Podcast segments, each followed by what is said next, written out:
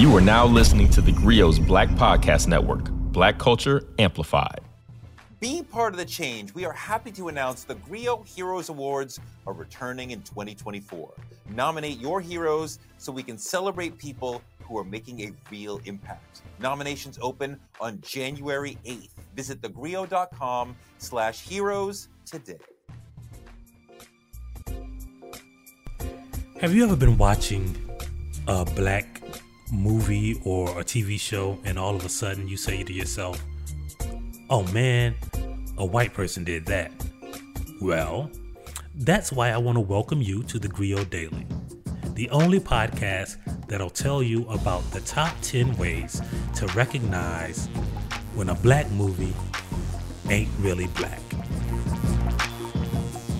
I'm world famous Wypipologist Michael Harriot, and this is the Grio Daily.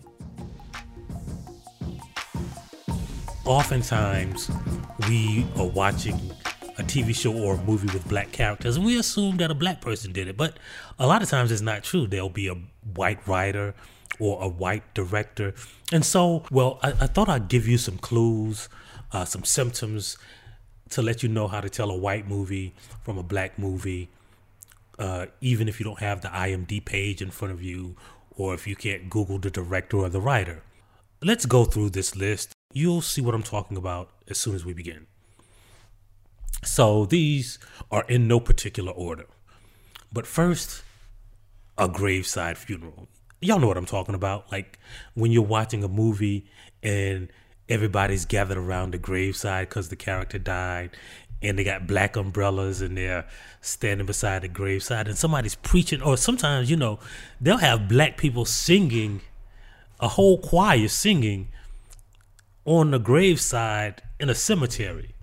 And y'all know why people did this because because black people don't be having no graveside funerals. We have the funeral at the church and then you know we'll go to the grave and put the person in the ground and then we go to for a repast with some some pound cake, some good icing on it, some thighs. The fried chicken is always thighs and legs, and some macaroni and cheese and some green beans. That's that's the classic repast plate. But but white people don't know this. Now to be fair, I don't know if if white people actually have graveside funerals. It's just something I saw on TV. So it might be just a whole television, uh, you know, creation. But I know black people don't do that. You know, we don't be having no funerals outside, right? We got to have some place where your aunt can land when she faint. So, uh, you know, if you see this on a movie, you know a white person did it. And one other way you can tell about a, a, white people depicting a black funeral or a black church service in general is that all the choir members have robes. Y'all know we don't be just breaking out the good robes on any random Sunday or for a regular person's funeral, especially when they got shot by the criminal. Robes are for special occasions like pastors' anniversaries and Easter's, stuff like that. You don't you don't just be breaking out all the the robes for any kind of purpose. Okay, the second one, and I know you've seen this. White people have no idea what black women do with their hair. And where they find these fictional black women who frolic in pools, take showers, and sleep without bonnets or shower caps. Y'all know that don't happen. Like, you can't just be diving in the pool. Not even if you have natural hair, that chlorine gonna do something to your follicles. So you don't just be jumping in the pool with no wave cap on. You know that salt water in the ocean does something to your hair. You can't just be doing that. You gotta have some kind of a, a barrier between that water and your hair, or you're gonna spend a long time in the bathroom. But if a white person wrote or directed the movie, like remember when Halle Berry was in, was one of the uh, Bond women, and she just emerged from the pool and her hair was all straight. Man, do y'all know how long it must have taken for them to recreate that scene? But that never happens in real life. Or when they have a black nightclub and all the black people are on the floor dancing like nobody's just two stepping. They got their hands in the air. They they waving them like they just don't care. You know they heard that on the song, and they just going off like somebody is doing the running man in the corner, and they'll never be dancing on the beat. Like, why do they do this? Like nobody is at the bar getting a drink. Nobody is trying to holler at a woman in her ear. Everybody at the black club when white people direct the movie is dancing Like we two step. See, white people go to bars. I think that's why. White people go to bars. White people um, hang out at uh, lounges and smoke cigars. I don't know what white people be doing really, because I'll be going to those places, but that's what I assume. So they don't know what goes on at the black club. Like they don't have sections in their club um, on the movies where you get bottle service and them girls be coming around with those sparklers. None of that happens in the white movies, but it happens in real life, and that's how you know a white person did the movie. Oh, or the number four, right? Does it not bother y'all when the main character is at a restaurant and then something happens or they get a phone call and they got to leave right away and the hero always plops down some cash and just walks out y'all know how dangerous that is nah bruh we don't just like plop down the money on the counter and leave. We gotta count down count our money. We got to make sure that the waitress enters it into the cash register. We got to leave with a receipt because i don't want the police walking up to me and saying remember that meal you forgot to pay for in 2004 nah nah nah. I'm gonna need a receipt. I save all my receipts in a folder on my computer called i didn't steal them french fries so yeah, that's something that white white people can probably do that. They could just probably just plop down some cash because I don't. How do they know how much the whole meal costs, right? Without the waitress bringing them their bill. Now they just run out of the restaurant, plop down some cash. I don't even keep that much cash on me. How about this one?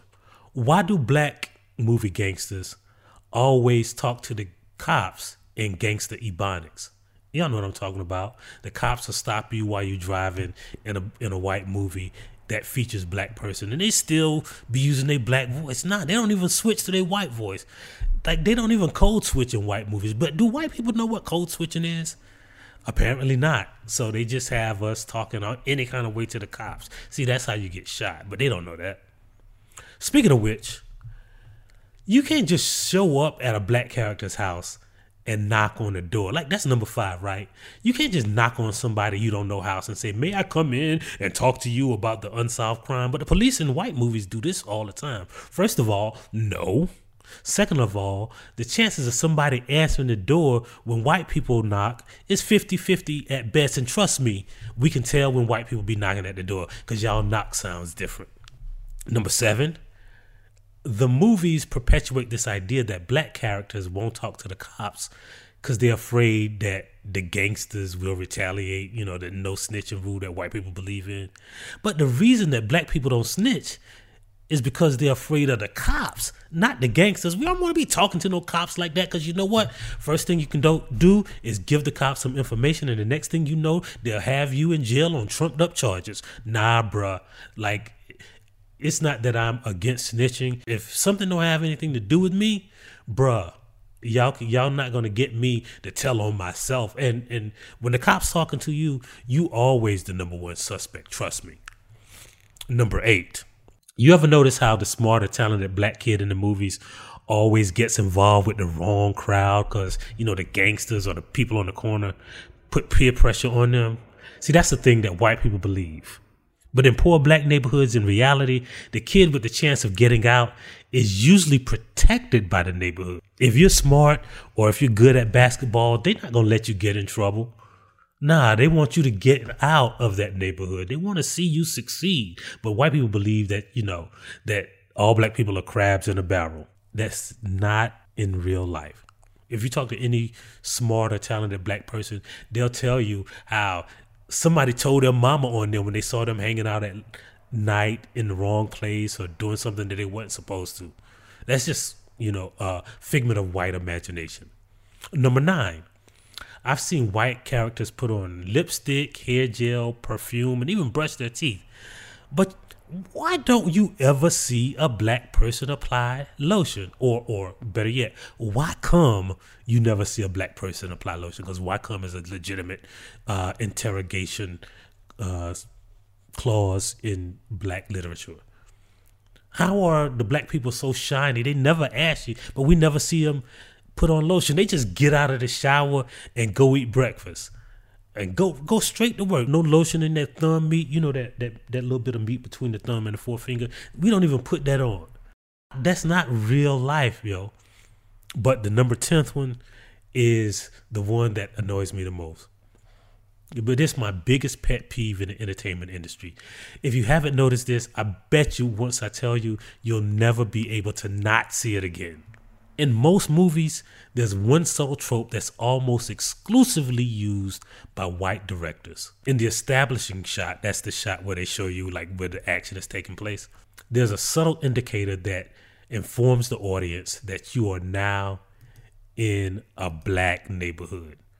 Seriously, like whenever something's happening in a black neighborhood, you hear rap music playing in the background. You hear people standing on the corner. There's always a auto mechanic shop and a liquor store and people standing outside. Sometimes they'd be around a, a trash can burning stuff, warming themselves up. That's how you know you in a black neighborhood. But there's always going to be some rap music playing in the background.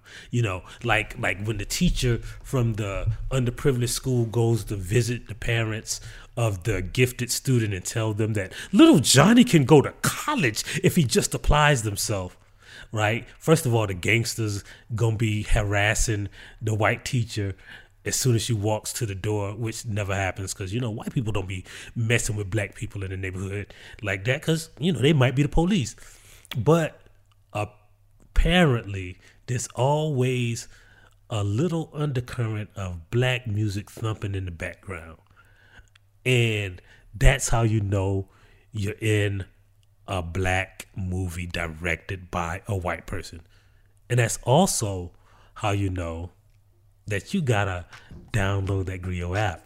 You gotta listen to this podcast. You gotta tell a friend about it. And most of all, you gotta realize that we always leave you with a black saying. And today's black saying is throw your hands in the air and wave them like white people are there. We'll see you next time on the Grio Daily.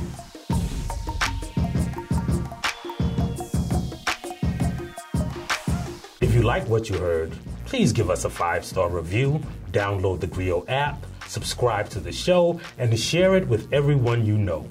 Please email all questions, suggestions, and compliments to podcast at thegrio.com.